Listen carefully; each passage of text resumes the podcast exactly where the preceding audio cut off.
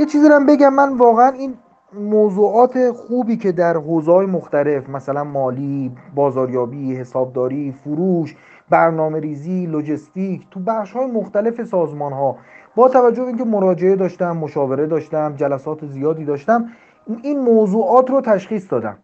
واقعا اینها رو حالا باید یک زمانی داشته باشم تدوین بکنم و یک در یک قالب ترتمیزی ارائه بکنیم. ولی خب این فعلا هنوز زمان نشده.